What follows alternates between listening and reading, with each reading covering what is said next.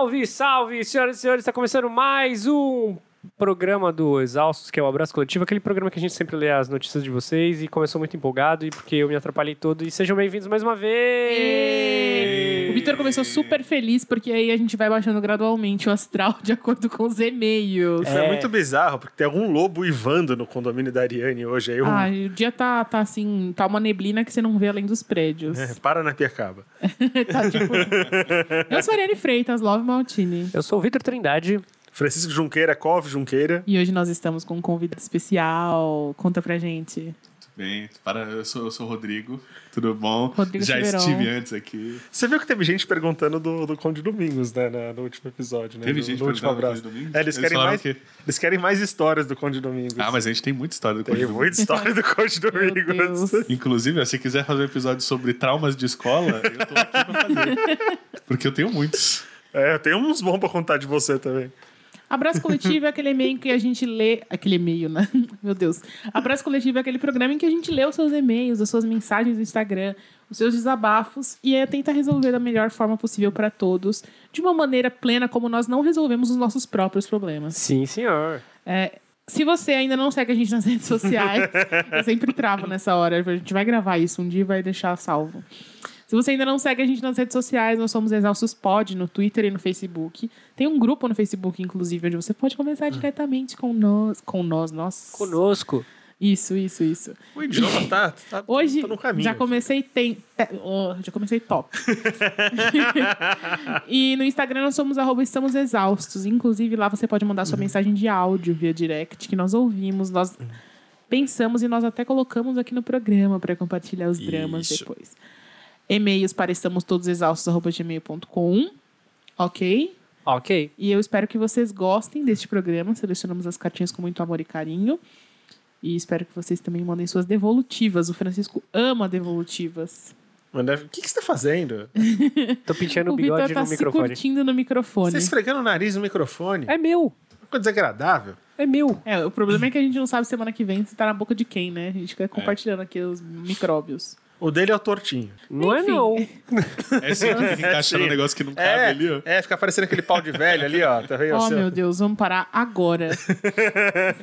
É, vamos começar com a cartinha. Ah, quer- começar lendo? É, moleque. Por isso que vai começar lendo, que eu já fiz essa uma hora de abertura, vocês já Vamos lá. acostumaram com a minha voz. Chegamos na cartinha. Podemos? Podemos. Todos atentos? Podemos, podemos. Olá, queridos exaustos. Meu nome é Paula e atualmente estou morando na França. Temos uma pessoa vencedora aqui. Já faz quatro anos desde que me mudei para cá e não foram anos nada fáceis. Olha lá como a gente paga com a língua. Durante os dois primeiros anos morei em Paris e ao contrário do que, e ao contrário do que muitos, muitos imaginam, eu não gostava de morar lá, não me adaptei bem às várias características da cidade e passei por momentos muito complicados e depressivos. Não saía de casa, não comia direito, mal me levantava da cama, etc. Em Paris, devido ao tamanho da cidade e ao meu nível de francês muito iniciante, foi muito difícil fazer amigos. Não conhecia praticamente ninguém. Tinham dias em que, se eu não ligasse para meus pais no Brasil, não abria a boca o dia inteiro. Eu conhecia, porém, uma brasileira que estudou francês comigo no Brasil, mas que tinha uma rotina muito diferente da minha e muito ocupada. Então, raramente nos encontrávamos. Ela me apresentou uma outra brasileira que também estava morando em Paris e já morava na Europa há muitos anos. Gosto muito delas e saímos algumas vezes. Contudo, muitas vezes algumas coisas me impediam de dar muitos rolês com elas, como o período depressivo propriamente dito, e principalmente a falta de grana. Aí ela abre um parênteses: Paris é uma cidade muito cara. Rolava uma cobrança de leve por parte desta última amiga que conheci, por exemplo, com brincadeirinhas dizendo que ia ficar difícil manter a amizade sem que eu chamasse ela para sair, sem entre mais outras coisas. Levei numa boa, afinal eu reconhecia que não estava muito presente mesmo. Após esses dois anos difíceis, resolvi me mudar, pois não aguentava mais viver lá. Vim para a cidade de Estrasburgo e, coincidentemente, essa amiga se mudou para cá também. Achei super legal, pois chegaria na cidade nova com pelo menos uma pessoa conhecida que estaria ali na mesma situação e que poderíamos descobrir a cidade juntas. Ela me ajudou em muitas coisas nesse processo de mudança. Ela é muito parceira quando o assunto é perrengues que a gente passa nesse país. Ela põe um hahaha. Porém, Nessa nova fase, as brincadeirinhas antigas continuaram, começaram a virar pequenas patadas. Ela já chegou a insinuar que eu estava triste em Paris simplesmente porque não me esforçava para sair de casa. Parei de levar na boa esse tipo de comentário, pois, afinal, não nos conhecemos tão bem assim ela nunca soube de nada da minha situação em Paris. Sem tempo, irmão, né? Pois é, né? É uma pessoa meio boring, essa que fica implicando com ela. Entendi que ela é uma pessoa que exige esse tipo de atenção e a presença constante dos amigos juntos dela. Como não sou esse tipo de pessoa, já que curto muito meu tempo sozinha, deixei pra lá e fui viver a minha, a minha vida numa boa. Continuamos nos encontrando, mas parei de me estressar com ela, ignorando esse tipo de comentário que ela fazia. Acontece agora que essa amiga irá se casar. Quando anunciou essa novidade para mim, meu atual e meu, e meu atual namorado, ela acabou contando também que não chamaria uma de nossas amigas em comum, que não mora aqui em Estrasburgo, pois elas haviam se distanciado muito e ela gostaria de limitar os convites apenas para pessoas mais próximas. Achei um pouco estranho, pois no meu entender as duas eram bem próximas, mas entendi as razões dela e apenas consenti em não comentar nada sobre o casamento com essa nossa amiga. Sabe? O casamento acontecerá em agosto, em Portugal. Estou com as passagens compradas e muito animada para o evento. Há alguns dias, essa amiga fez aniversário. Como eu sei que ela é uma boa baladeira, já estava esperando uma festa no apartamento dela ou uma saída para algum bar. Não houve nenhuma comemoração e eu imaginei que ela provavelmente estivesse viajando e por isso não fez nada. Uns dias depois, ela me mandou um áudio no WhatsApp perguntando para mim e meu namorado se estávamos com algum problema com ela, se estávamos chateados ou se alguma coisa tinha acontecido pois tínhamos sumido. Achei bizarro, pois não era verdade. Está, estamos no final de ano letivo na França e todos os nossos e todos, todos o todo o nosso círculo de amigos aqui está estudando. Logo, estamos todos muito ocupados com provas, entregas de trabalho e eu, especificamente, estou no final do meu mestrado. Conversamos todos em um grupo do, do WhatsApp e sempre falando com quanto estamos lotados de trampo e por isso não estamos nos encontrando muito. Ela abre um parênteses agora. Todos do grupo estão na mesma situação. Eu expliquei para ela e tudo isso e disse que, obviamente, não, é não havia absolutamente nada de errado. Descubro, alguns dias depois, que essa amiga comemorou sim o seu aniversário com uma festa na sua casa. Apenas decidiu não chamar nem eu, nem meu namorado e nenhum outro casal de amigos nossos. Inventaram para nós uma história sobre uma festa surpresa que fizeram para ela em algum bar e que foi organizada por amigos e que não conhecíamos e por isso não ficamos sabendo. Ok. Agora, além de estar muito chateada com essa situação, estou me perguntando se ainda deveria ir ao casamento. Eu penso naquela outra amiga em comum que não foi convidada, pois havia se distanciado, e me pergunto se esse não seria o meu caso também. Se não sou próxima bastante ou desejada na festa de aniversário dela, que aconteceu em seu apartamento que fica literalmente a 10 minutos de onde eu moro. Por que eu seria desejada também no casamento? Não falei nada com ela, mas essa história me incomodou muito. Achei a atitude dela tão infantil da parte dela. E mais uma atitude infantil que se soma às brincadeirinhas e cutucadas que já aconteciam antes. E, Sinceramente, estou com preguiça de manter amizade com alguém assim. O que vocês acham que eu deveria fazer? O que pensam dessa situação?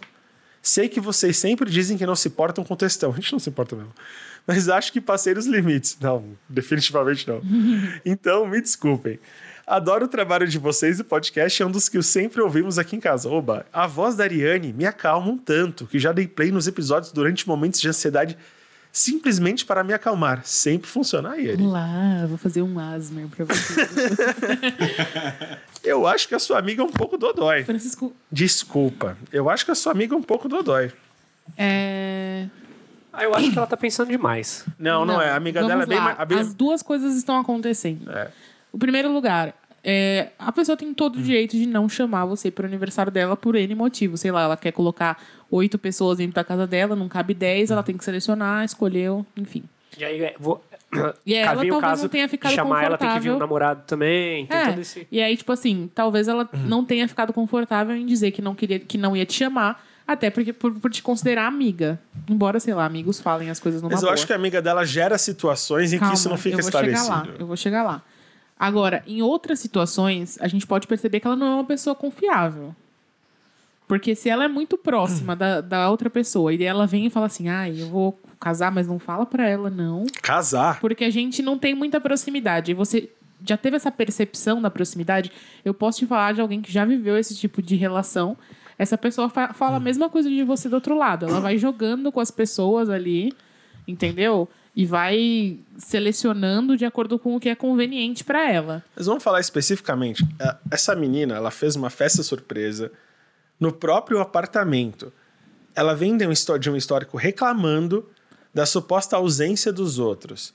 Então, assim, ela me parece uma pessoa que ela meio que manipula as situações pra ela conseguir. Foi exatamente isso que eu falei. É, então, assim, ela não parece uma pessoa que tá completamente tran- tranquila em relação ao que ela tá fazendo. Porque, cara, Ela é falsa. é. A gente não queria usar o adjetivo, mas a verdade é essa. É, Talvez seja isso. E aí não se sinta, eu acho assim, não se sinta mal. Se ela chama pro casamento, casamento é uma coisa importante. A gente tem uma numeração de convidados que é contada e tudo mais. que Festa é realmente caro. sai caro. Eu não, você já tá com a passagem comprada, vai ser um rolê que você tava empolgada pra fazer. Eu não deixaria de ir.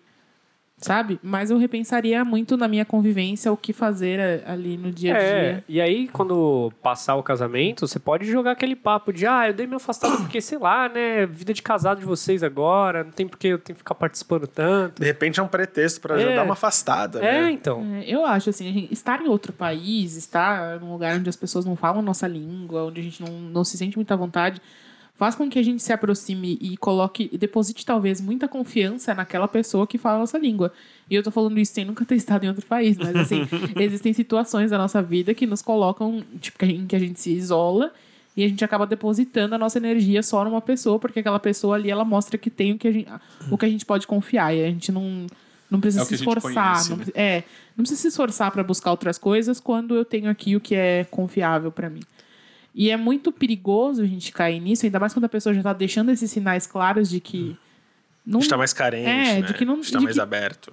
não é nem de estar muito carente, não. É de, tipo, não ser uma pessoa de que dá, que dá pra confiar. Porque, essa- assim, eu sempre penso assim, se a pessoa é muito próxima de alguém e ela vem me falar dessa pessoa, e aí logo depois ela tá agindo naturalmente com aquela pessoa, Com certeza ela, ela vai faz fazer a mesma coisa certeza, comigo. Sim.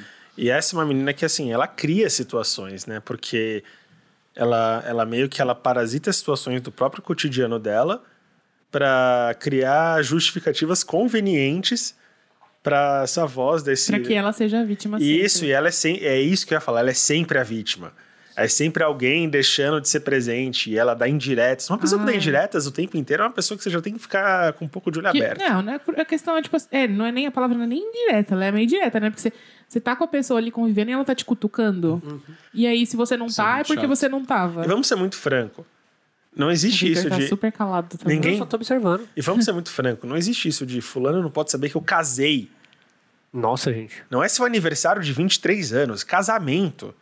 É, não, é tipo assim, uma coisa é, ai, não pode saber que eu te convidei. É, Talvez. Não imagina, casamento. Essa, essa coisa do casamento eu nem vou tentar entrar em méritos e entender, porque eu sei que como é foda fazer um casamento. Quer dizer, eu sei, nunca casei.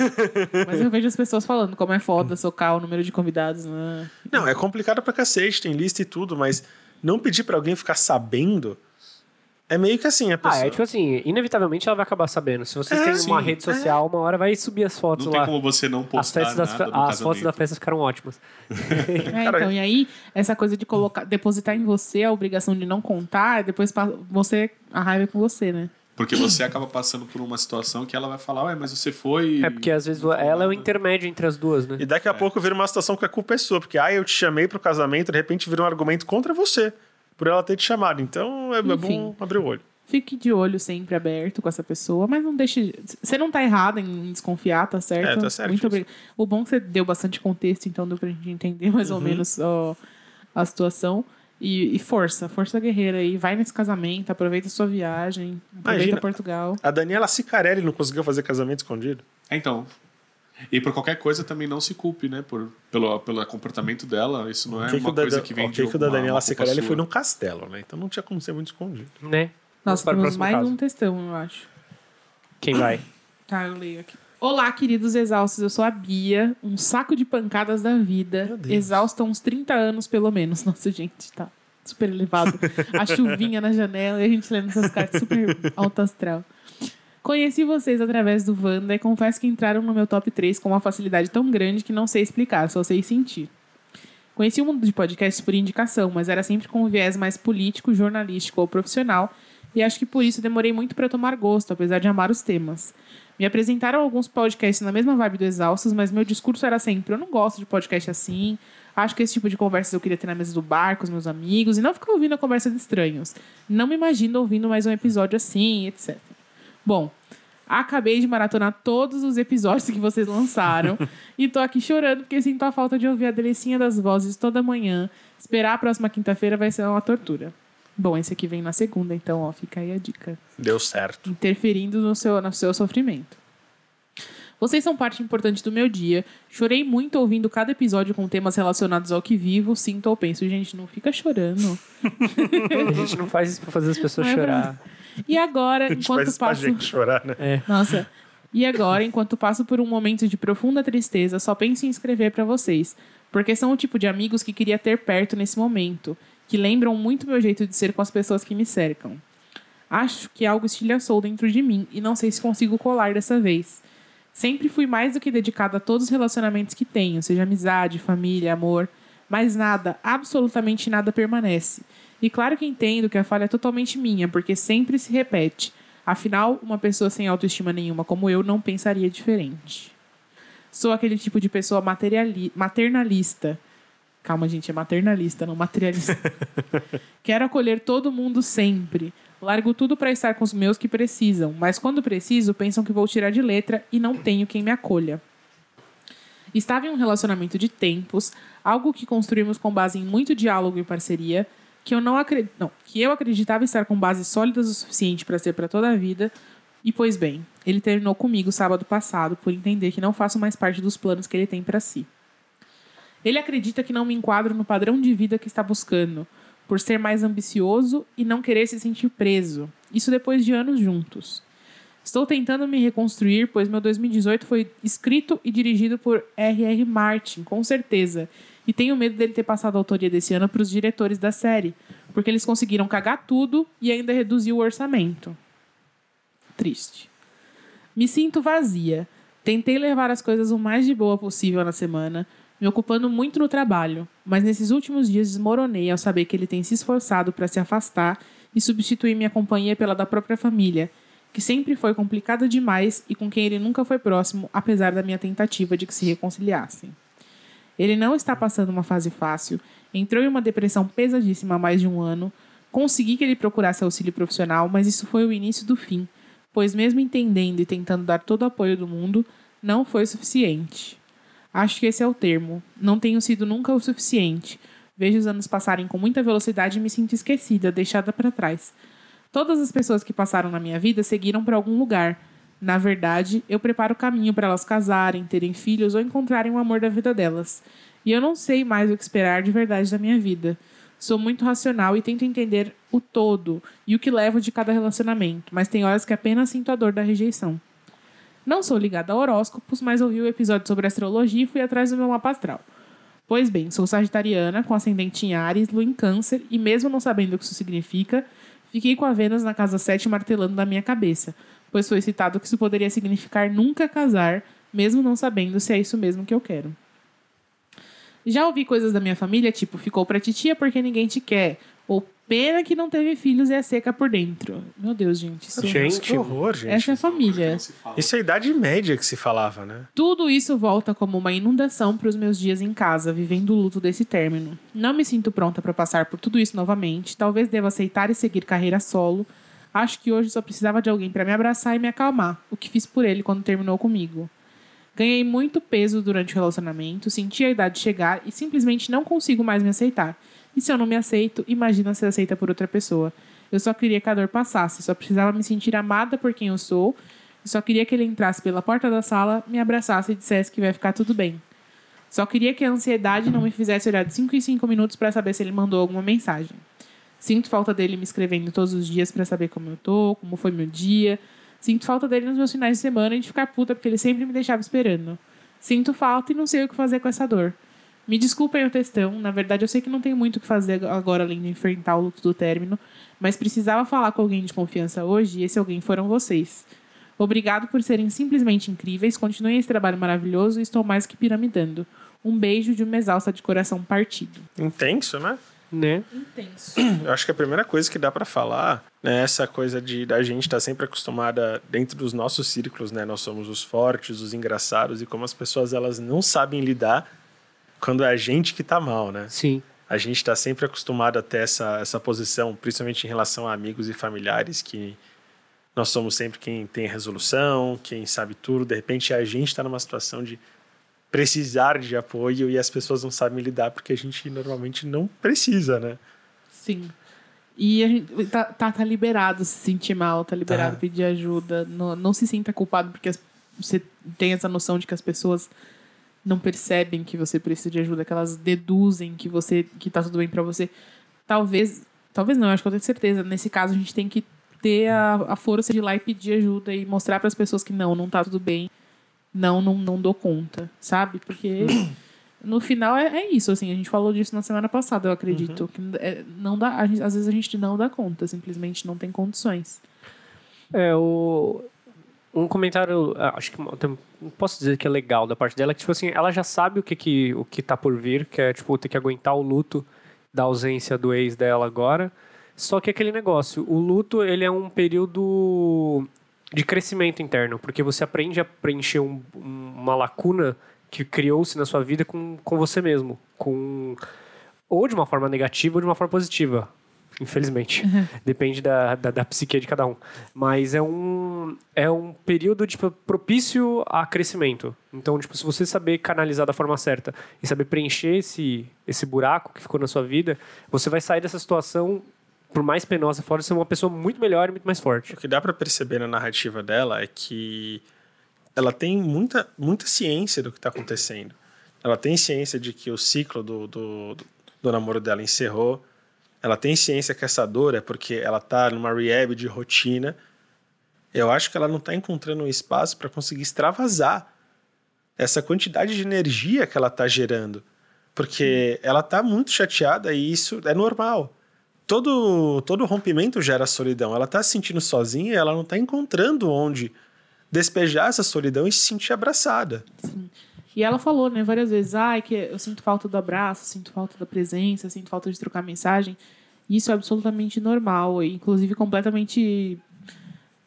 Eu ia falar relatable, não sei a palavra em português. Ah, sou alfabetizada em inglês, desculpa, criança. É, mas a gente se relaciona com isso de uma forma muito grande, porque todo mundo já passou por isso em algum momento. E eu, é, quando eu tô assim, eu já eu falei, a minha psicóloga fala muito sobre isso, que a gente tem a tendência a levar pro, a transformar em culpa, sabe? Ah, eu não podia estar me sentindo assim, eu não queria estar me sentindo, assim.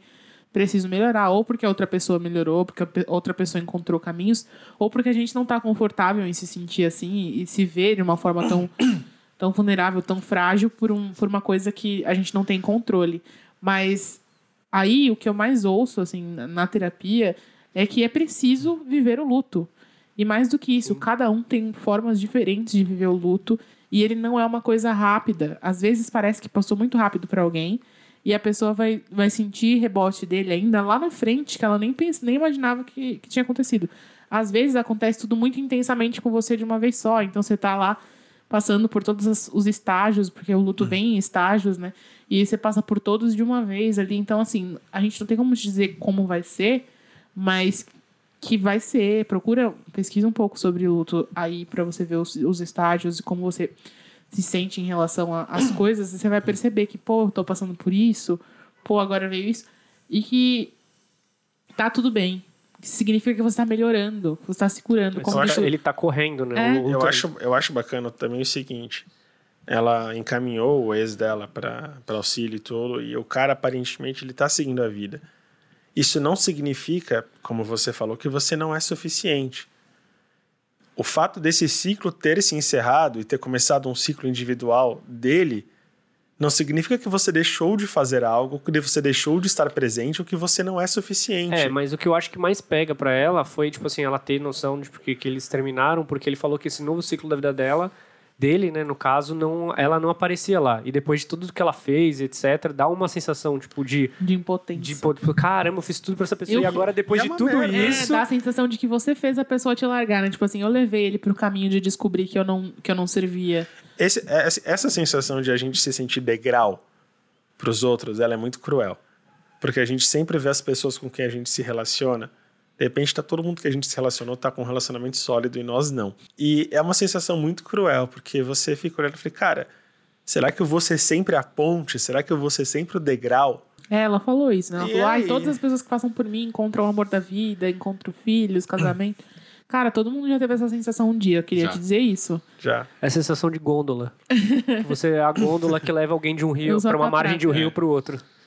E, é, e na, na real, assim, por mais que ela seja uma coisa tran- transitória, passageira, o quão rápido ela vem, ela é extremamente cruel. Porque a gente realmente, a gente para e olha, e fala- e a gente em algum momento, e essa é a pior parte, é a parte que a gente olha e fala que a gente supostamente aceita isso. É isso que eu ia falar, não abraça esse sentimento É, pra você, a gente- não a- assume que A gente tem uma você. vontade de abraçar, né? Porque a gente fala, então beleza, eu nasci pra isso, eu nasci pra ser degrau dos outros, e é aí que a gente se priva, porque tem tanta gente no mundo, É. tem tanta possibilidade que não é nem justo conosco a gente abraçar essa ideia. Porque não tem possibilidade matemática dessa ideia fazer sentido. Não se defina por isso, primeiro. Não escute esses comentários horríveis da sua família, que assim, melhor. Sem condições, não vou nem repetir aqui essas coisas que, que você falou que eles falam de você. O adjetivo ser, cara, não tem, é, sei lá, Não existe. Não, é- eu sei que, Isso aí não é que família, não. existem pessoas que têm relações mais tranquilas, têm relações mais tranquilas, existem pessoas que a gente ama muito e que nos amam, mas que não têm noção das merdas que falam. Então a gente tem que saber filtrar muito bem. E não, então não receba isso pra sua vida porque você não é. E sem brincadeira, Nada disso. a minha bisavó tá chegando no primeiro século de vida, vai fazer 100 anos. Nem ela ouviu o adjetivo seca. Então, assim, os teus familiares, eles estão muito, muito, muito, muito equivocados no jeito que eles estão se referindo a você. É, isso pesa muito, mas não deixa tomar conta. E não adianta pensar agora, faz, não- acho que não faz uma semana que vocês terminaram, né? Foi, foi logo no começo, eu não sei se eu peguei essa informação direito. De que você não tem mais energia, tempo. não tem mais paciência pra isso, vai desistir. Tudo bem, des- desiste por agora, sabe? Ninguém é também, nem é saudável ter, sair de um relacionamento que, que foi tão intenso e que você se doou tanto e começar outra coisa sem ter um tempo pra pensar em você. Até porque você disse que você tem essa ca- categoria. oh, categoria não. Caramba! Característica. Característica. Característica muito forte de, de ser uma pessoa que se doa pra todo mundo e quer fazer as pessoas se sentirem melhor. Normalmente, quando a gente faz isso, a gente esquece de olhar pra gente, de olhar o que, que a gente precisa melhorar na gente, olhar quando a gente tá precisando de cuidados. E esse é um momento em que você precisa de cuidado, você precisa dessa atenção. É, então, se dedica a você um pouco. Acho que se tiver que aparecer alguma coisa, não precisa se fechar também. Se aparecer alguém legal, não precisa se fechar. Mas realmente, nem vai, tal- talvez não seja um momento de, de procurar outra coisa agora, sabe? E esse é um momento muito crucial também, porque quando a gente planeja a vida com alguém, ou planeja muita coisa, e você para do nada, ou a pessoa termina com você, ou até você termina com ela, você meio que. É como se você tivesse que aprender a andar de bicicleta sem a rodinha. Então você começa a ter que aprender a andar sozinho e saber que você consegue andar sozinho sem necessitar de outra pessoa. E vai ter uns isso- tombos, uma é, ralada então, no caminho. Algumas vezes você vai cair, mas é, é- acho que é o jeito que você lida com essas quedas que, que vão te, te levantar mais forte para você conseguir saber que você não precisa de ninguém para ser. A pessoa que vai vir tem que é, adicionar em você. Você não tem que achar alguém para Ela, a pessoa que vai encher o vir, resto do copo. a pessoa que vai vir não tem que ser a rodinha de apoio da sua bicicleta, ela, Ela tem é que ser a cestinha. cestinha. Ela tem que ser assistinha. E puxando um pouco, Ai! puxando um pouco para a questão do horóscopo, você é sagitariana, ascendente em Ares. Tudo vira uma aventura, então é normal quando não dá certo ser uma desventura. Então aproveita esse espírito aventureiro e explora isso dentro de você. Não precisa ser uma coisa sobre se relacionar com outra pessoa. Mas a vida pode ser uma aventura e tem muita gente no mundo. Não necessariamente para se relacionar, mas para conhecer, para você criar a jornada, criar bagagem. 29 anos, 30 anos, a nossa idade agora, estamos chegando na- na- nas três décadas de vida, ainda somos muitos, muito, muitos novos, viria Mussum. Ainda somos muito novos. Então vamos continuar, sabe? Tudo é uma aventura, tudo pode ser uma aventura. Tudo pode ser. Se... Não, não, né? então, força. Estamos aqui. Pode mandar mensagem, desabafar. É bom botar pra fora. Às vezes eu escrevo assim, só de botar tudo no papel e ler de novo, eu já me sinto melhor. Então, estamos aqui mesmo. Obrigada por mandar essa Obrigado. mensagem. É, Boa sorte. Sozinha você não está, pode Isso escrever lembra- sempre. Faz lembrar um episódio que eu vi hoje de The Office, que o Toby tá falando como ele lida com o problema do, do escritório. Ele falou, gente, às vezes eu não preciso pôr as pessoas pra conflitar, pra resolver os problemas. Às vezes eu só preciso que elas escrevam, eu coloco dentro da minha gaveta e as coisas se resolvem naturalmente. Próxima mensagem. Esse episódio é complicado porque o chefe dele, o Michael, fala: Mas eu tô a, tô a solução pra tudo é se divorciar. Você se divorciou. Vamos à próxima cartinha aqui. É, feedback de coração pra vocês. Gostamos de feedback. Olá, exaustos. Primeiramente, quero agradecer vocês por terem lido minha dúvida e gostei muito de ouvir o ponto de vista de cada um. Eu sou o cara da amiga que queria uma relação aberta e. É, eu sou. Calma, eu vou começar de novo. Pode começar, tudo bem. Feedback de coração pra vocês. Nossa, tudo desde o começo. Desde, Desde o começo, começo. né? Porque eu li tudo errado. Não tira a edição, Você não. sabe que eu Tá? vou cortar, né? Filha da puta. Ah, então vai direto, senão as pessoas não merecem, coitadas. Vai, vai, vai. Olá, exaustos. Primeiramente, quero agradecer vocês por terem lido minha dúvida e gostei muito de ouvir o ponto de vista de cada um. Eu sou o cara da amiga que queria uma relação aberta e eu não. E depois de ouvir o podcast, abri bastante minha mente e resolvi chamar ela para conversar. Convidei ela para assistir um filme, tomar um vinho e conversar. Perguntei sobre o futuro e principalmente sobre o nosso futuro. Ela disse que não se imagina presa apenas a uma pessoa, mesmo que essa pessoa fosse eu. Depois disso, perguntou o que eu penso sobre isso. Usei a dica de vocês e fui bastante sincero com ela. Disse que não estou preparado para um relacionamento aberto. Tivemos uma conversa bem franca, um com o outro, onde decidimos que, mesmo se gostando, a gente não daria certo por esses motivos e que só iríamos nos machucar até esgotar e a relação chegar ao fim. Isso que contei aconteceu semana passada. Desde então, a gente se falou bem pouco, o que acredito que seja normal e até melhor para ambos. Mas quando conversamos, tudo parece como antes de tudo acontecer. Tenho sorte de ela ser uma pessoa madura e também ter entendido e respeitado o meu ponto de vista da mesma forma que eu respeitei o dela. Enfim, agora só o tempo dirá. Agradeço por dedicarem o tempo de vocês e ajudarem todos nós ouvintes exaustos e gostaria de indicar um tema, se já não fizeram, é que sou bem esquecido, que é sobre tatuagens ou modificações corporais. Gostaria muito de ver vocês falando sobre. Desde já agradeço, um milhão de abraços. Ajudamos alguém! E era um caso que não era fácil, né? Não era Ele nada apaixonado fácil. pela amiga. A amiga era lésbica, mas como ela conhecia, ela Ah, se apaixonou por ele, ela começou a Era bi, cogitar né? que ela era bi. E aí ele tava em dúvida, porque ela falou que queria se relacionar com outras meninas enquanto tava com ele. Eu falei, olha, peraí, isso não tem a ver com ser bi, tem a ver com ser não monogâmica. Fala com ela, porque às vezes ela. Entendeu? E aí, tu, no fim, tudo deu certo. Tudo tá bem. Tudo dá certo. Usamos o quando- Vitor de exemplo, É, pra variar. maravilhoso. É, é minha vez de ler, né? Tá.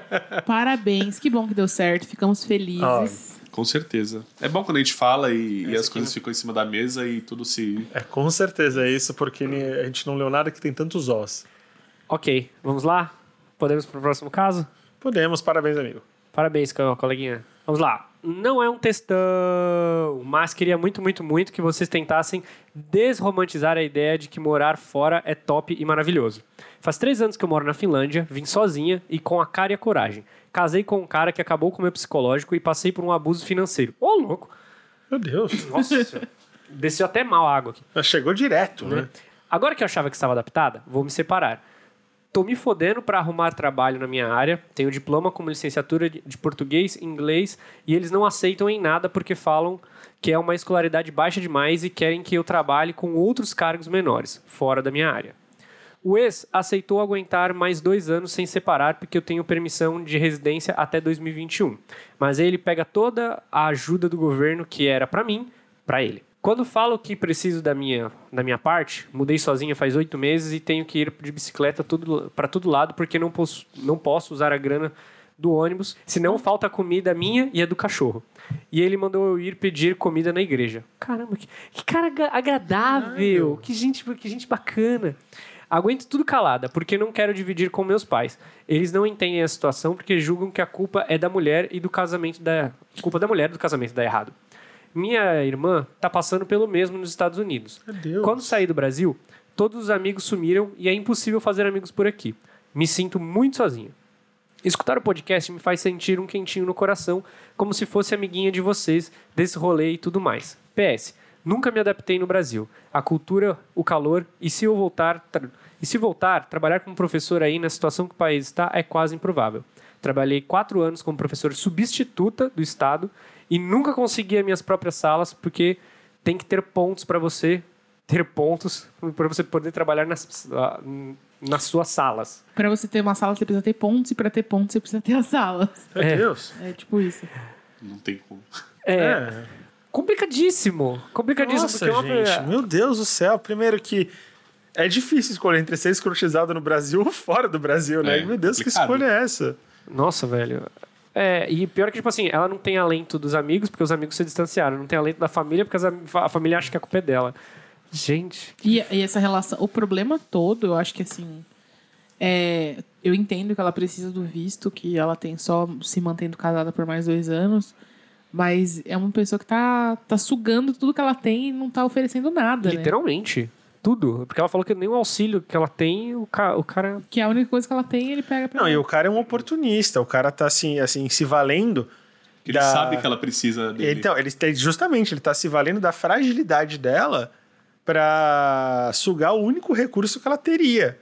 Então, assim, se ela tem, assim, se ela tem algum, algum benefício do Estado, do país onde ela está, ela já não tem, porque ela tá atrelada a uma pessoa extremamente mau caráter, né? Não, e, e ela falando que. Finlandês arrombado do cara. Babaca, babaca. Não, e, e pior que ela, ele ainda fala que, ah, que se tá com fome vai pedir comida na igreja. Eu falei, mano, Nossa.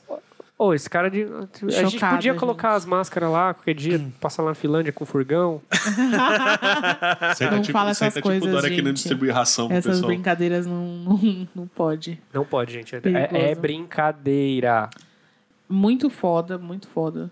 E não consigo. É, é tão difícil que eu não consigo imaginar o que dizer. Eu não assim. consigo formular uma solução É, também. né? porque a, a, a solução mais inteligente seria, em primeiro lugar, se livrar desse cara. Sim. Uhum. Né? Tipo, ah, eu entendo que seja difícil aqui no Brasil, mas eu acho que aqui pelo menos tem uma rede de apoio, né? Tem, eu acho que tem a sua profissão, você pode procurar escolas particulares, pode procurar. É, dar aula em cursos de inglês. Você pode tentar, assim, uma profissão de tradução, de repente, que É. agora tá, tá subindo Tá muito. forte mesmo. Uma galera que tá precisando fazer, de repente, TCC em inglês, a galera tá pagando bastante para fazer tipo de tradução. Até mesmo em finlandês, que ela morou lá, então ela deve falar bem. É, o importante, assim, é, por mais que você esteja atrelada à presença física em outro país, usar a internet a seu favor. E outra, a gente tá aqui te ouvindo porque você não tá sozinha. Chegamos a você, então... Ou ela chegou até a Ela gente. chegou até a gente. É, tenta usar essa questão da de estar conectada para tentar fazer o, o teu pezinho de meia, independente desse cara, porque esse cara é um escroto. É, vamos botar um, no ar aí uns servicinho de tradução. Aula particular, As aulas particulares por Skype, enquanto É, você tá tem aí. muita aula. Skype, isso. Porque realmente é muito difícil. A- a- Obviamente o Brasil também tá. A educação tá uma beleza, né? Vimos essa semana aí. É. Que só tá, só, só, só bomba. Mas eh, eu ainda acho assim, que não dá pra ficar num, num país estranho que o seu único vínculo afetivo é uma pessoa que tá abusando de você, tá É, tirando tudo de terrível, você. né? Talvez seja o caso de tentar voltar e depois, quando você estiver estruturada, você volta sem esse boost também. Porque por mais difícil Porque que a seja, gente tá falando de dois anos. isso, e por mais difícil, dois dois anos anos- sofrendo nessa. por mais difícil que seja, aqui você ainda vai estar na familiaridade da língua e da família. Então, assim, por mais que aqui seja difícil, eu vou te contar que tá bem difícil. Entendeu? Você ainda vai estar com algum abrigo. Ela falou que a família dela acha que é culpa da mulher se o casamento acaba. Que a irmã dela tá passando pela mesma coisa nos Estados Unidos. Daí é muito foda isso também, né? Mas ainda assim, eu acho que estando junto com alguma brasilidade, pelo menos alguma coisa mais próxima daqui, É, que tem pessoas pra ela conversar. eu acho que ela consegue se estabelecer melhor do que em outra cultura nessa situação. Porque uma coisa é você precisar justificar isso num, num país totalmente, totalmente é. distante e É muito estrangeiro. difícil dar um conselho pra você, de verdade. É, Tipo, eu me sinto culpada de falar volta, mas também me sinto culpada de falar, não, força aí, continua aí. E a gente porque- também não sabe qual que é a realidade da É. cultura de lá, o quão Como são as fácil são as pessoas. coisas. É, se esses dois anos vão passar de boa, apesar de tudo ou não. Porque, Porque velho, podemos passar garantir- fome fora, porque o cara. O cara simplesmente ele sabe que você precisa estar casada com ele pra poder ficar mais dois anos, e aí ele pega todo o seu dinheiro, sabe? Você, pro... Ai, gente, sério. É, passar fome, ela tem que ir de bicicleta, porque não pode pegar um transporte público, pelo menos. Porque, porque o cara não falta tem dinheiro, dinheiro. no cachorro dela. o que a gente pode garantir é que a gente vai estar aqui. A gente tá te ouvindo, a gente tá, pode escrever o quanto você quiser, a gente não, a gente não enrola, mas cogita essa possibilidade de você, dentro das, assim, da, desse espectro de você falar outras línguas, de você poder lecionar, você tem didática, você tem outros idiomas, entendeu? Para fazer um pezinho de meia. Pode, nem que seja uma coisa que te garanta, pelo menos, não precisar ir pedalando todo dia pro trabalho, se for uma coisa muito longe que É que ela, seja. nem, nem, ela tá sem trabalho, não é isso? É, tá, tá foda. Ela tá refém ela- do cara. Se ela con- conseguir um trabalho, é um subemprego, porque a formação de licenciatura lá é inútil. É, ela tá, ela tá refém lá, né? Nossa, terrível. Mas a gente não quer deixar você pior do que já estava. então, fique aí com os nossos programas falando muitas abobrinhas para te ajudar a passar por esses dias.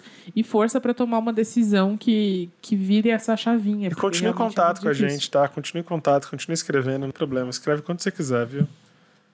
Enfim, podemos? Podemos. Podemos. Olá, meninos e crush. Então dá a entender que o crush é a Ariane. Sim. Olá, meninos e Ariane. Tem uma coisa que vocês não comentaram, ou comentaram no primeiro programa, sobre a pessoa pura de coração ou inocente que procura somente um relacionamento sério.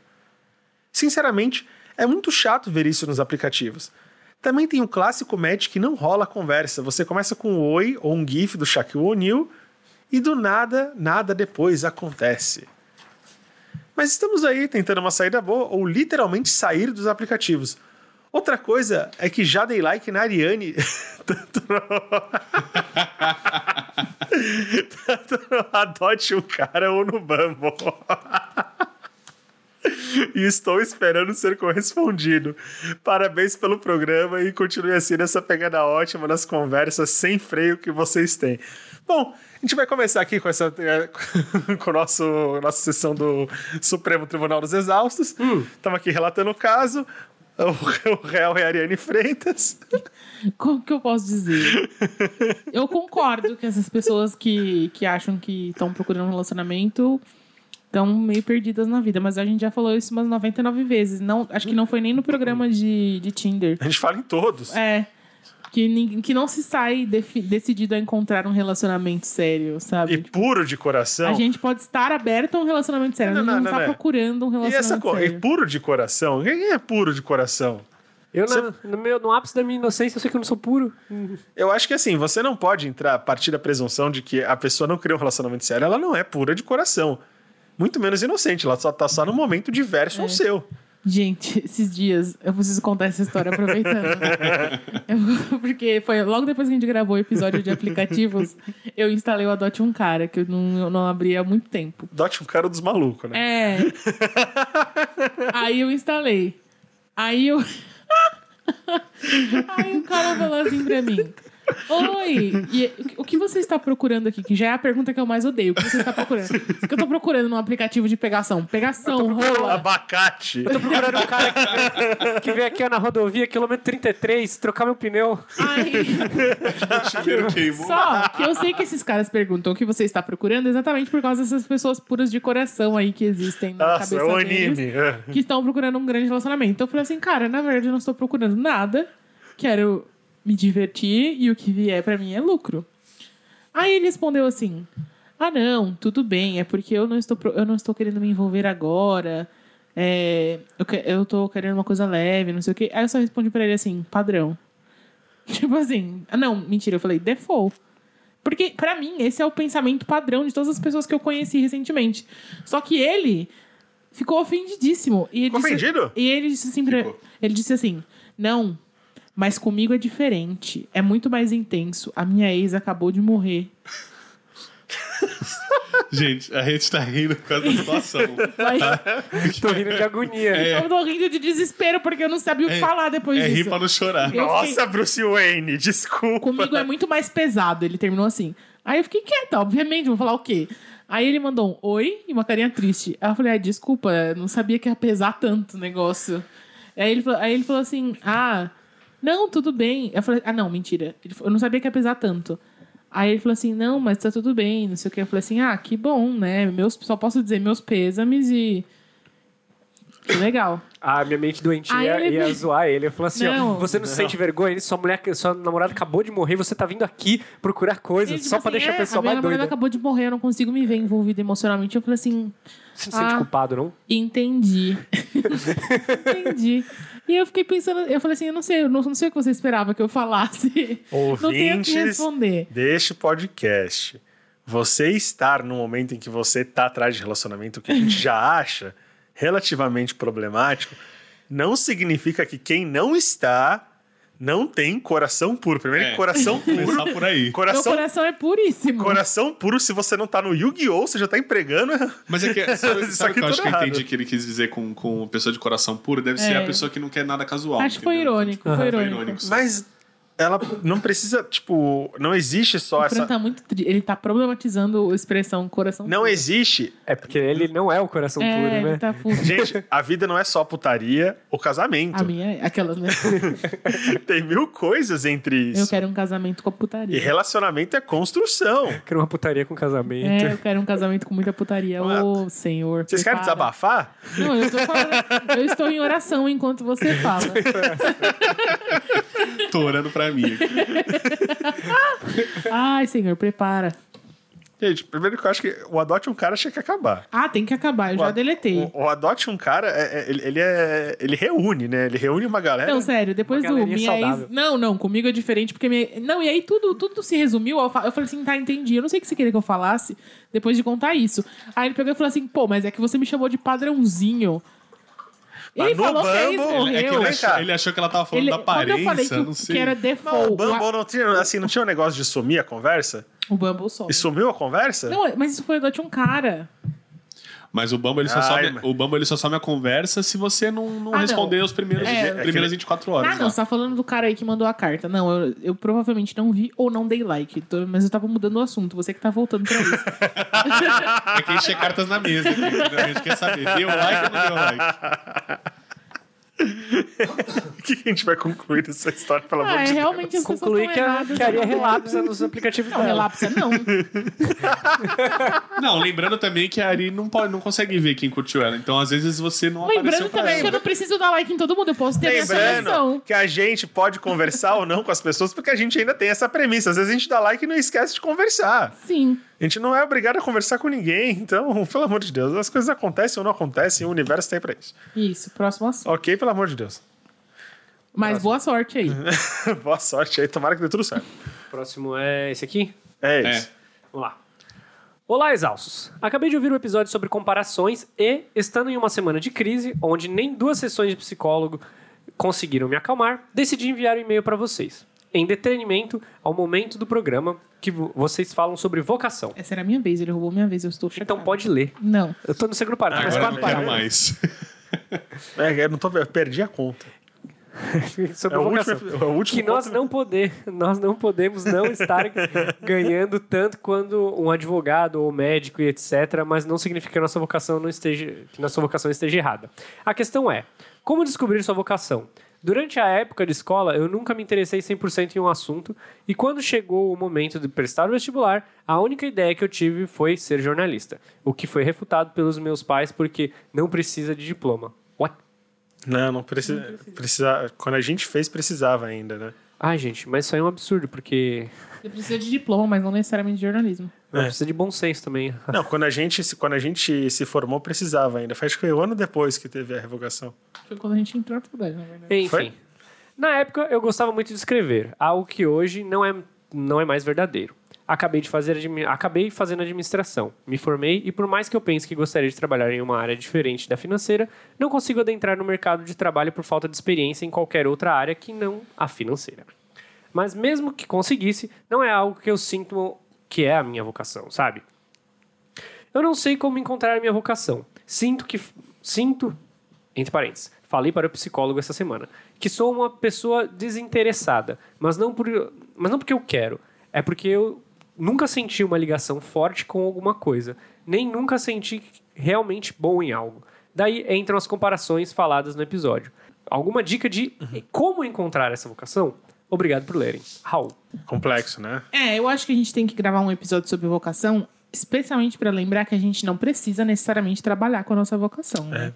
O Victor falou uma coisa legal outro dia, acho que foi no Stories que ele postou. Não, é, eu postei uma fotinho dele, da gente gravando aqui, e ele, é, ele compartilhou a foto com a legenda, ah, e quan- quando você tá super cansado, mas a sua vocação é mais forte, você fica até tarde fazendo aquilo que você gosta. Foi, insira aqui qualquer Então, tipo frase assim, a gente trabalha com, com outras coisas. E aí a gente usa a nossa vocação fora do horário de trabalho. Sim. Porque nem todo mundo. É aquela coisa, né? Que a nossa geração tem muito isso de, tipo, preciso seguir minha vocação, né? Mas dá tranquilamente pra você ser bom em uma coisa, estar habituado, trabalhar com aquela coisa e não ser a sua vocação e você desenvolver sua vo- vocação em paralelo. Né? E a gente não tá num, num cotidiano, numa rotina de vida, onde a nossa vocação é explorada. Exi- existe um projeto que, infelizmente, não sei como é que tá hoje, eu sei que ele ficou parado, que chama Escola Sem Muros. Que é justamente você tentar desvincular a criança do conteúdo pragmático, do conteúdo só focado em ensino médio, fundamental e vestibular.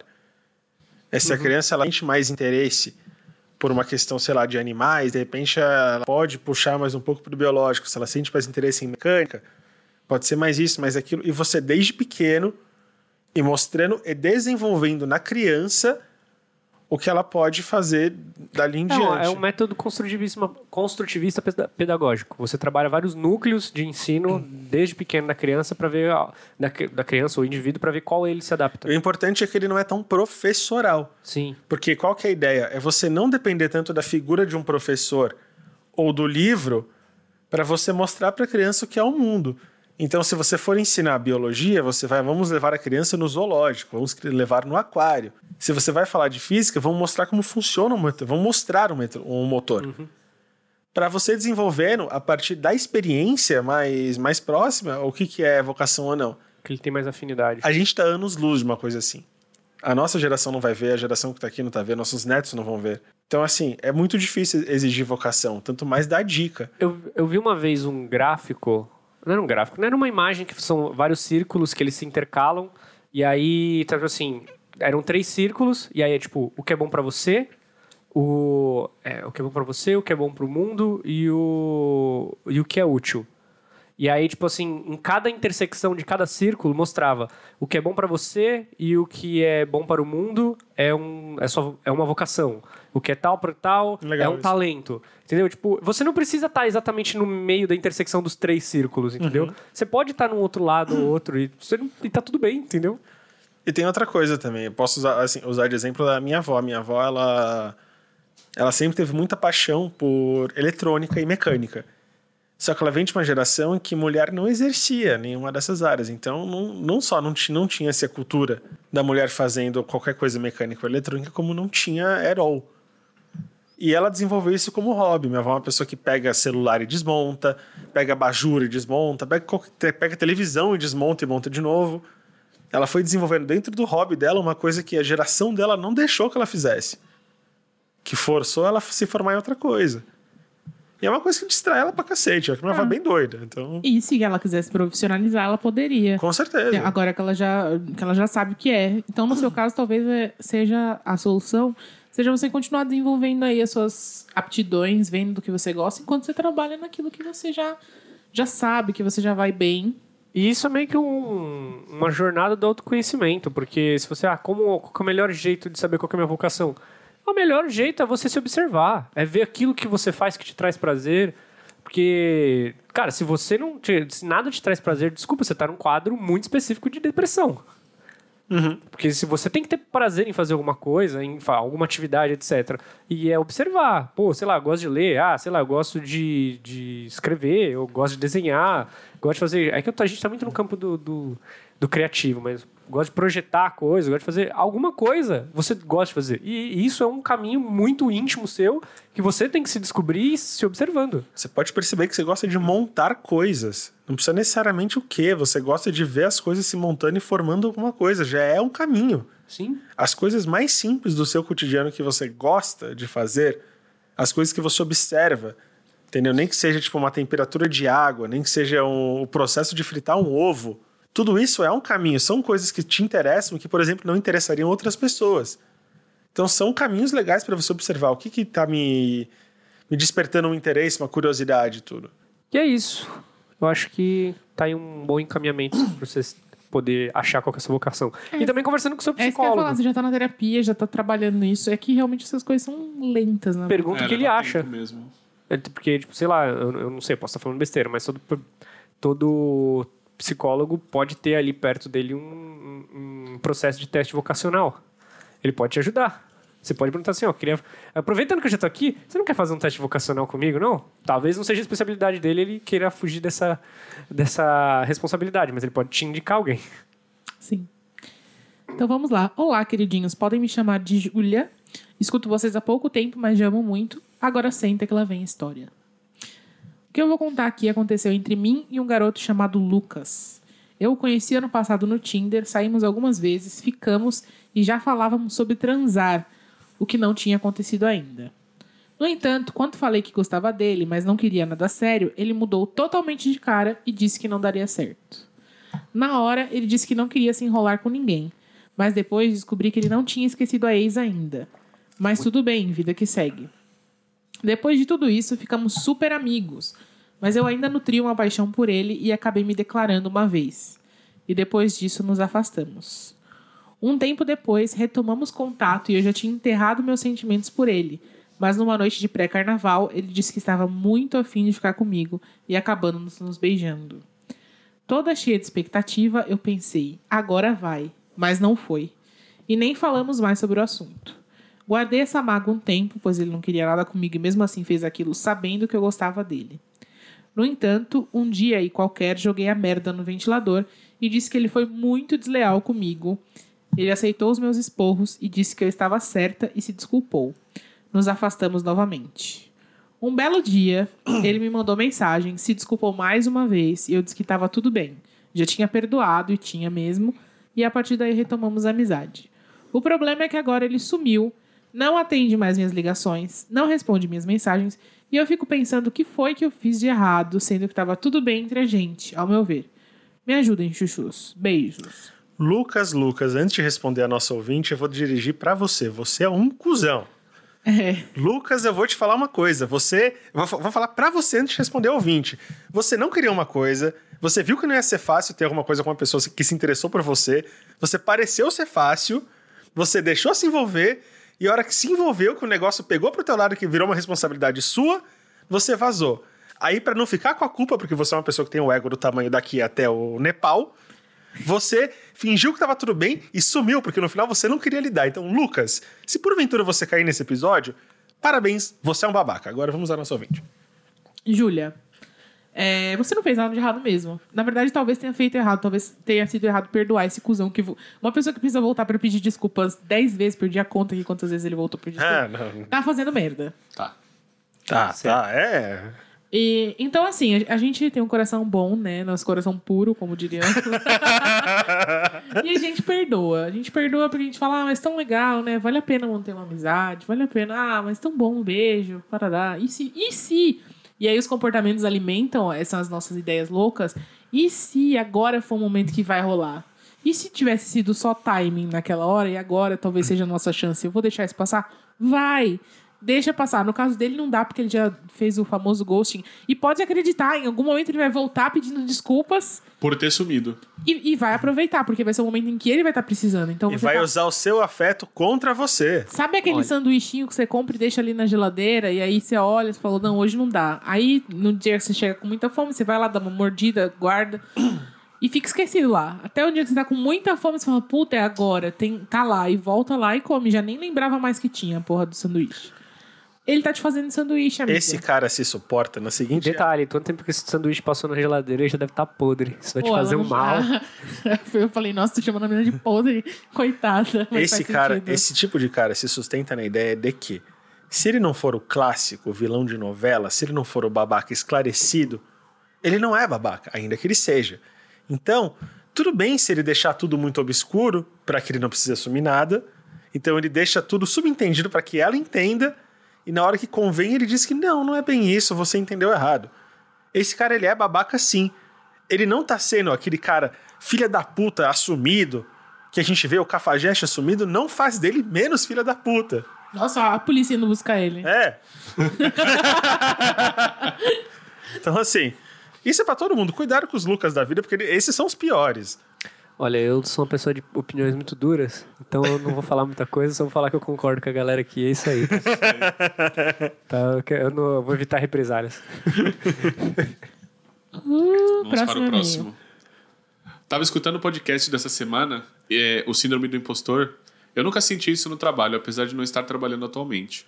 Eu acho que é por ser um trabalho mais técnico e tal. Mas eu tenho isso, eu tenho muito isso com as situações sociais e quando eu faço as coisas que realmente gosto, que hoje em dia se resumem a treinar jiu-jitsu e cozinhar. No jiu-jitsu é porque eu já treino há 10 anos e eu sou faixa preta, e eu não acho que eu mereça, quase me fazendo parar de fazer algumas vezes. Em cozinhar, que eu gosto mais das receitas de confeitaria, acho que tudo que eu faço é uma bosta, a ponto de quase brigar com as pessoas por estarem me elogiando. E em situações sociais é por sempre achar que as pessoas vão descobrir que eu sou o maior babaca do mundo ou que elas na real não gostam de mim. Só não, descobri, só não descobriram ainda. Até usando o Tinder eu tenho isso. Acho que as pessoas só dão match comigo porque não me conhecem. Eu tenho isso direto. Cara, eu só. Eu, a única coisa que eu parti, eu vou falar sobre o jiu-jitsu. Quando eu fiz, eu não sei qual que é a academia dele e qual que é o método de, de, de passagem de faixa dele, mas na minha, se for o mesmo, pra você ser faixa preta, você tem que ter na cabeça mais de 50 técnicas e demonstrar ali na hora, enquanto você tá tendo exame. Então, se o cara conseguiu fazer isso. Ele merece a faixa Ele preta. merece, fala, cara, pode falar merda, vai. Por favor. Puta, em aplicativo é uma merda, porque a gente olha lá e a gente começa com umas noias. Puta, será que a minha foto tá mostrando algo que eu sou mais do que eu sou de verdade? Aí as pessoas vão descobrir que eu não sou. E isso é uma noia. Tem vezes que você dá match com gente que você acha, sei Bonito lá, demais. muito Você pra já tem a você, crush, que é né? muito pra você, e você É. fala assim, nossa, mas. E aí a pessoa vai me conhecer pessoalmente e vai achar uma bosta. E aí você fica. Ou então você não A gente sabe tava como puxar. do almoço. Sim. E aí Ou você então você não aí você sabe fica- como puxar o assunto com a pessoa. Porque você fala, tipo, eu tô com muito medo de parecer não interessante. Sim. E aí a pessoa fica lá. Aí entra esse negócio da pessoa ficar lá pra sempre. Isso quando você não fica testando a pessoa. Tipo, mas Você- tem certeza que você não viu que eu sou assim? Aí Ele- você manda uma foto, sei lá, mais agressiva. Ah lá, sou assim, eu sou feio. A pessoa, não, mas eu gostei. Mas não, mas você tem certeza? Você manda outra. E tipo, você não Ai, percebe que O fazendo tava assim ontem comigo, ele mostrou a menina que ele, que ele deu super like, ela falou, ah, olha essa menina aqui, que não sei o que. Não dá, não dá pra falar com ela. É muito bonito, mas você deu super like, ela deu de volta. Então, é só você conversar. Ele, não, mas que não sei o que. É, porque não dá certo, não, não tem. Ai, e, e você sabe que aí a gente perde a chance, não porque a pessoa não teria interesse em quem a gente Mas é porque é. a gente é mas porque é chato pra caralho ficar lidando com a insegurança dos outros. Sim, a gente é inseguro pra caralho. Acontece. Então gente. vamos trabalhar essa insegurança aí. Eu não tô Todos eu juntos. estou falando isso da, de uma pessoa que realmente tem isso. Eu tava com os meninos almoçando agora e falei assim: Ai, meu, olha esse cara que deu match comigo. Como é que eu vou tirar a roupa na frente desse tanquinho? Não sei o quê. E aí, tipo assim. E é isso, assim, porque a gente queria. A pessoa já deu match, já Qual foi a que- frase que ela usou que ela queria lavar no tanquinho do, do, do, do Ela falou, nossa, eu lavava uma roupa nesse tanquinho. Só que é uma cristã querendo lavar a roupa. Aham. Ai, ó, temos mais duas devolutivas e aí acabou, ó, Francisco. Aqui, ó. É nesse dos emoji? Isso. Ouvi e adorei. Mas um pequeno adendo: existe sim promoção e carreira horizontal, mas não da forma como o Vitor foi enganado. É a carreira de especialista. Você pode iniciar como auxiliar, por exemplo, e ser promovido diversas vezes, com aumento salarial, claro, até se tornar an- analista ou especialista em sua área. A diferença da carreira vertical é que o especialista não será gestor de pessoas, mas pode receber tanto quanto, ou muito próximo, dos gestores. Sim. Ouvi o episódio 31 hoje e indico o livro Outliers, que, que corrobora a pesquisa que a Ariane comentou no programa. PS, eu fui a criança que viu os irmãos desenhando e achava que não vim com esse dom. Agora, adulta, tenho como meta de vida fazer curso de desenho só para superar isso. Ah, é isso que a gente quer, a gente quer ajudar pessoas. Isso. Ajudamos uma pessoa aqui. E isso aí. Tem mais um? É o último. Último. Vai para quem é esse aqui? Eu não quero desprimir a pessoa Tanto errada. faz, pode ir. Tanto faz. Vai pra mim, É o então. último. É o último, esse aqui? Oi, peraí. A última folha, o Ah, último, o último texto. o último do outro lado lá. Mas Isso. é- Ah, esse aqui. Esse- Último. Ah. Sinônimo de último. The last one. Vamos lá. Minos, vocês leram minha mensagem, coraçãozinho. Francisco, para de usar a soneca. Uma amiga TDAH vivia disso. A neuro dela disse que isso só deixa o cérebro confuso. Há substâncias envolvidas no processo de despertar. Pesquise aí e pare com isso. Força. PS, também procrastino com 2048. 2048. 2048. É o, A gente já leu esse, tá. gente. É o joguinho. Então é isso, não, né, a gente leu. A gente já leu No esse. episódio, não. Não. Não, porque foi no último abraço coletivo. Sou taurina com ascendente em gêmeos. Então ignora. E minha Vênus em peixes. Fode com tudo. Aí, Fran, tá explicado já. Eu sou, tô todo arregaçado.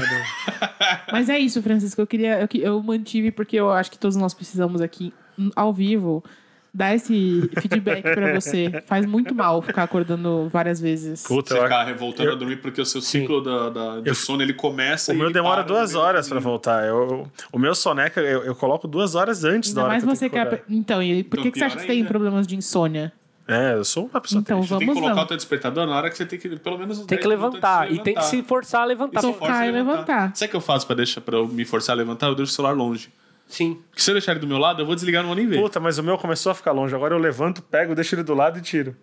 É, então, aí é, eu deixo longe e aí eu, eu, Então, é, levanto é já sei que gostar de ser sem vergonha, né? Gostar de se fuder. Você que... Falta de vergonha na É. cara. Aí já não dá pra ajudar, né? Então, Você que ouviu esse episódio até o final, muito obrigada. Foi guerreirão, porque foram vários textões, várias histórias tristes, mas a gente tá aqui A feliz. gente tenta, gente. A gente tenta ajudar. Espero que a gente consiga. Não se esqueçam que estamos nas redes sociais, Exaustos Pod no Twitter e no Facebook, estamos exaustos no Instagram.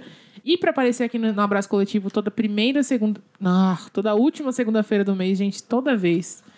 É só mandar e-mail para estamostodosexaustos.gmail.com que eu estarei lendo os seus e-mails e separando para cá. E a gente vai estar aqui todo mês lendo pra vocês. Eu sou a Ariane Freitas. Eu sou o Vitor Trindade. Francisco Junqueira. E nós Rodrigo. somos os exaustos. Cortou o Rodrigo, né? não tem problema, Você eu tá não de faço parte parabéns, dos exaltos né? pa- padrão. Faz sim. É. Coraçãozinho. Rodrigo no elenco fixo. Rodrigo falou pouco, mas quando falou, falou bonito e sensato. Tá achei achei foda. É isso, gente. Até mais.